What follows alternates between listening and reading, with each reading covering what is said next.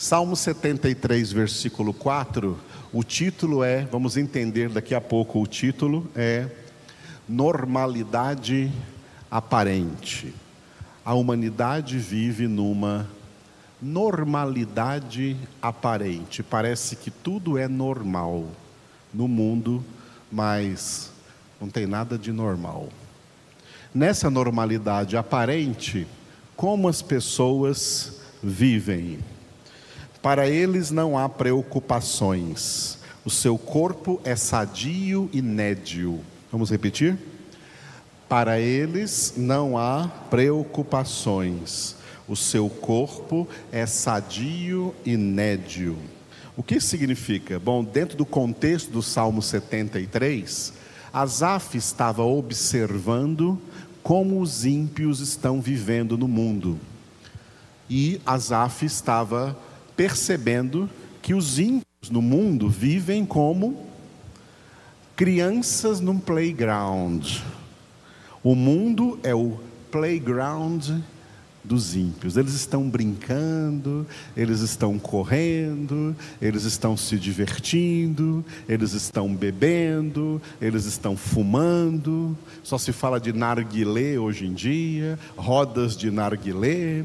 Eles estão numa boa o mundo não está triste, não. Mesmo com a Covid aí matando milhões, o mundo está muito bem, obrigado. As pessoas querem festejar, as pessoas querem beber, elas estão ótimas. Parece que não há preocupação alguma, tá? Elas estão vivendo assim como se tudo tivesse normal. Por isso o título aí é essa normalidade aparente.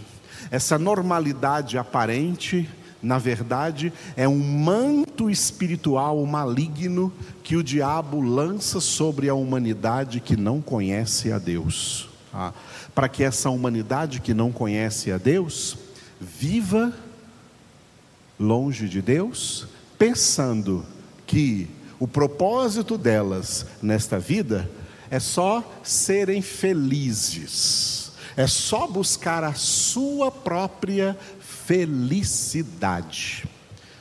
Deixa eu dizer uma coisa para vocês. O homem não foi colocado no mundo para buscar a felicidade. Felicidade é carnalidade. O homem foi colocado no mundo para buscar a Deus. Foi o que o apóstolo Paulo pregou na praça filosófica dos atenienses na Grécia Antiga, onde os filósofos se reuniam para dar os seus discursos. E Paulo pregou: olha, Deus, esse Deus que vocês não conhecem, e que vocês colocaram ali uma placa indicando ao Deus desconhecido, é esse Deus que eu prego para vocês.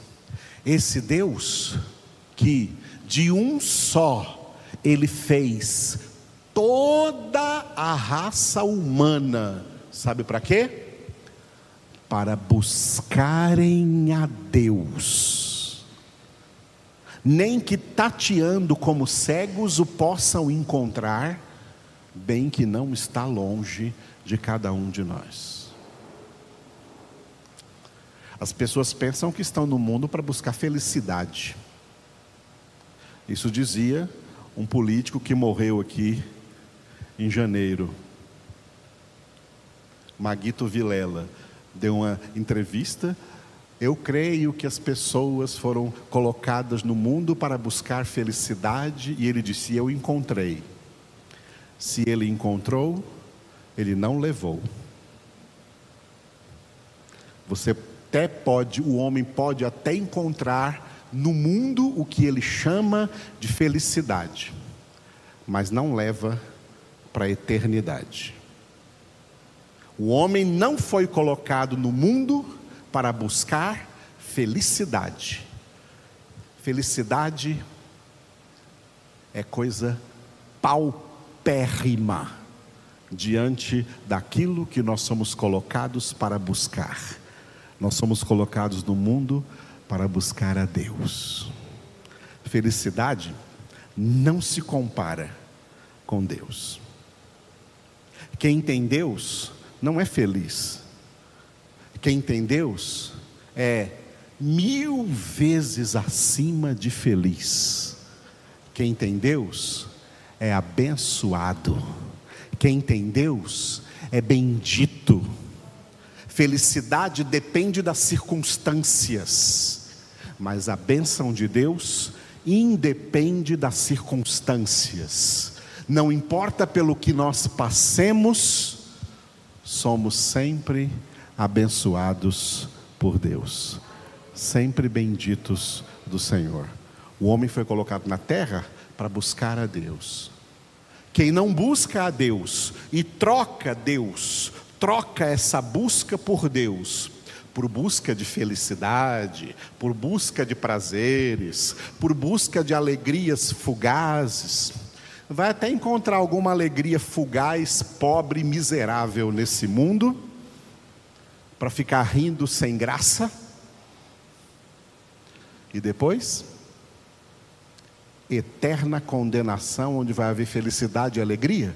Não, onde vai haver choro e ranger de dentes no lago de fogo e de enxofre por toda a eternidade. Esse é o fim de quem está aqui buscando felicidade.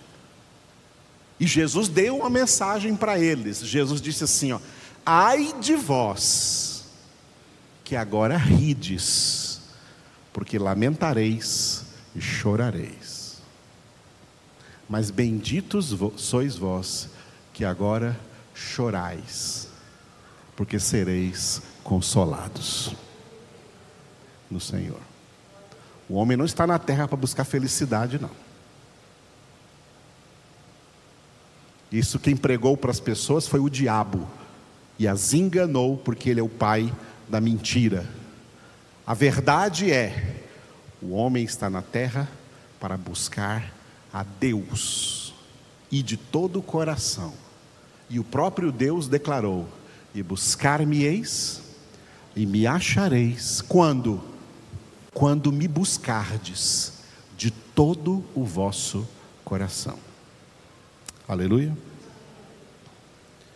Essa normalidade aparente que o homem vive no mundo, onde está tudo normal e todo mundo quer se alegrar aí no mundo, buscar felicidade no mundo, foi o que Jesus disse com outras palavras que ficaram registradas em Mateus, capítulo de número 24,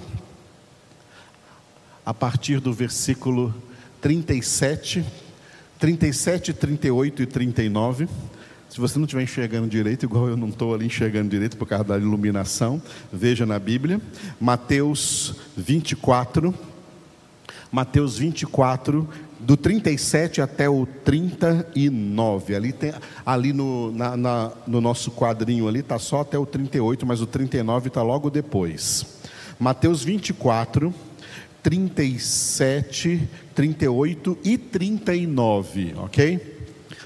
Pois assim como foi nos dias de Noé, também será a vinda do filho do homem. Porquanto, assim como nos dias anteriores ao dilúvio, comiam e bebiam, casavam e davam-se em casamento, até o dia em que Noé entrou na arca. Aí termina o 38 e vem o 39. E não o perceberam, senão quando veio o dilúvio e os levou a todos. Assim será também a vinda do Filho do Homem. O que significa isso que Jesus falou? Que eles estavam vivendo também desse jeito lá nos dias de Noé. O que Jesus quis dizer no versículo 38 aí com comiam e bebiam, casavam-se e davam-se em casamento. Significa os homens fazendo o que todo mundo faz, todo mundo come, todo mundo bebe, todo mundo constitui família, todo mundo casa, mas a humanidade faz todas essas coisas normais que todo mundo faz, mas não faz a principal coisa que era para todo mundo fazer: buscar a Deus de todo o coração. Na primeira civilização, Deus viu. Civilização pré-diluviana, a civilização que existiu antes do dilúvio. Deus olhou para aquele povo e sabe o que Deus chegou a dizer? E ele disse isso literalmente. Deus disse assim: Eu me arrependo de ter criado o homem. Porque o homem é só carne, carnal. Eles querem suas vontades, eles querem seus prazeres, eles querem sua felicidade, eles querem suas festas, eles querem seu dinheiro, eles querem os seus bens, eles só não querem Deus. E aqueles que dizem que têm Deus, não têm, porque eles querem um Deus que abençoe a eles naquilo que eles querem, mas eles não querem nem saber o que, que esse Deus quer falar com eles. Eles não querem nem saber da palavra desse Deus. As pessoas no mundo é como se elas dissessem assim: Deus, me abençoa, me prospera, me cura, mas não vem me dizer nada, não, que eu não quero ouvir nenhuma palavra sua. Não me ensine nada, que eu não quero aprender nada do Senhor. Eu não quero aprender nada do Senhor, eu só quero que o Senhor me abençoe, me faça feliz nessa terra, mas aprender alguma palavra tua eu detesto, eu não quero saber da tua palavra na minha vida, não. Eu quero só que o Senhor me abençoe bem nessa terra, me faça bem feliz nessa terra, bem próspero dessa terra e depois me leva para o céu, tá bom? Para eu não ir para o inferno. Mas a tua palavra eu não quero saber dela, não. Essa é a atitude das pessoas. E estão indo de cabeça para o inferno. Porque sem a palavra, sem a verdade de Deus, não há salvação. Por isso Jesus disse: Eu sou o caminho e a verdade e a vida, e ninguém, sem exceções,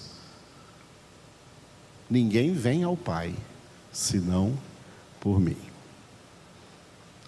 Glória a Deus. Aprendamos essa lição. O mundo vive uma aparente normalidade, que beleza, parece que está tudo bem, nem a Covid não assusta mais ninguém, está todo mundo de boa, apesar de ainda estar no Brasil tantas mortes diariamente. Mas está todo mundo numa aparente normalidade. Sabe por quê? Gente sem Deus. E, portanto, sem salvação. Ainda enganados pelo diabo. Por isso o mundo jaz no maligno e vivem atrás da sua felicidade nessa terra e não buscando a Deus. Vamos ficar de pé mais uma vez e orar buscando a face do nosso Deus. Deus, nós invocamos o teu nome agora com essa meditação. Invocamos o teu nome, Senhor, porque a humanidade vive do jeito que o Senhor vê. O Senhor vê todos os homens, o Senhor conhece todas as pessoas, o Senhor sonda todos os corações, o Senhor vê como todos os homens vivem numa aparente e enganosa normalidade, pensando que tudo está bem e que tudo que tem que fazer nessa vida é buscar a felicidade e nem se lembram de buscar o Senhor de todo o coração. A tua palavra é rejeitada no mundo rejeitada até por crianças, até por adolescentes, rejeitada por jovens, rejeitada por adultos, rejeitada por idosos. E o Senhor vê tudo isso.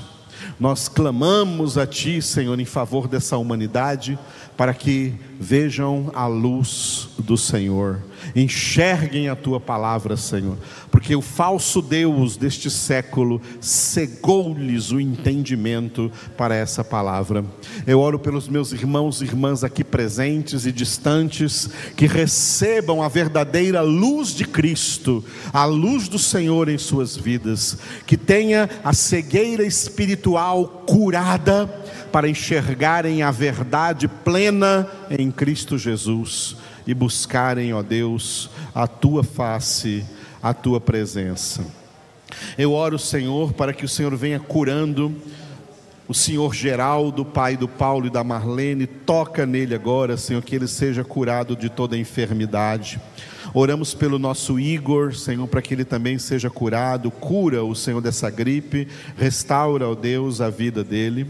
Oramos pela irmã Lanilce, que está com Covid, que também pelo irmão Sérgio, com a mesma enfermidade, venha curando a ambos, ó Deus, nós clamamos em nome de Jesus.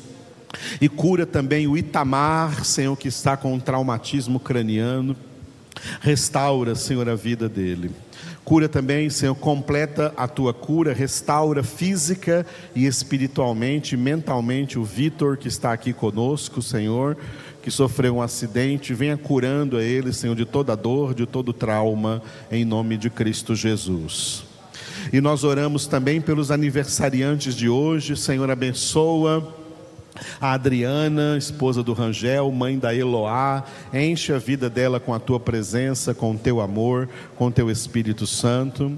Abençoa o Murilo, filho da Aniele, que ele continue, Senhor, crescendo na tua presença, na, na tua graça, que a Aniele possa dar a ele o verdadeiro testemunho do Senhor.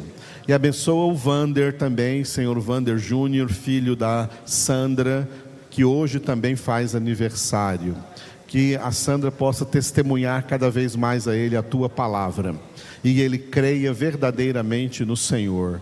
Nós oramos pela bebezinha, Senhor, criancinha Ana Liz, que faz hoje aniversário, filhinha do Wesley e da Keiliane, derrama sobre Ana Liz a tua bênção onde ela estiver nesse momento e ela continue crescendo na graça, no amor, no conhecimento do Senhor Jesus. Nós consagramos a Ti, Senhor, a vida do Paulinho, da Sheila, do Vitor, da Isabela, do Tiago, de toda essa família do Paulinho, Senhor. Pedimos ao Senhor que venha cercando-os com a tua proteção, com a tua graça, com o teu poder e ajudando-os a vencer, Senhor, todas essas tribulações que eles têm sofrido, ó Deus. Ajuda-os a se levantar de tudo isso, ó Deus, em vitória em Cristo Jesus. Colocamos tudo que o Senhor já sabe na tua presença, Senhor, e continuamos orando por eles para que sejam protegidos e guardados e abençoados pelo Senhor. E eu oro assim por cada família da nossa congregação, por cada família da tua igreja eleita, e oramos por todos os enfermos que sejam curados. Oramos para que essa pandemia seja vencida, que venham as vacinas, Senhor, com maior abundância e celeridade para todos. E pedimos que o Senhor continue consolando as famílias que têm perdido entes queridos para essa enfermidade, em nome de Jesus. Por isso, a Deus, te louvamos, glorificamos e exaltamos o teu nome. Amém.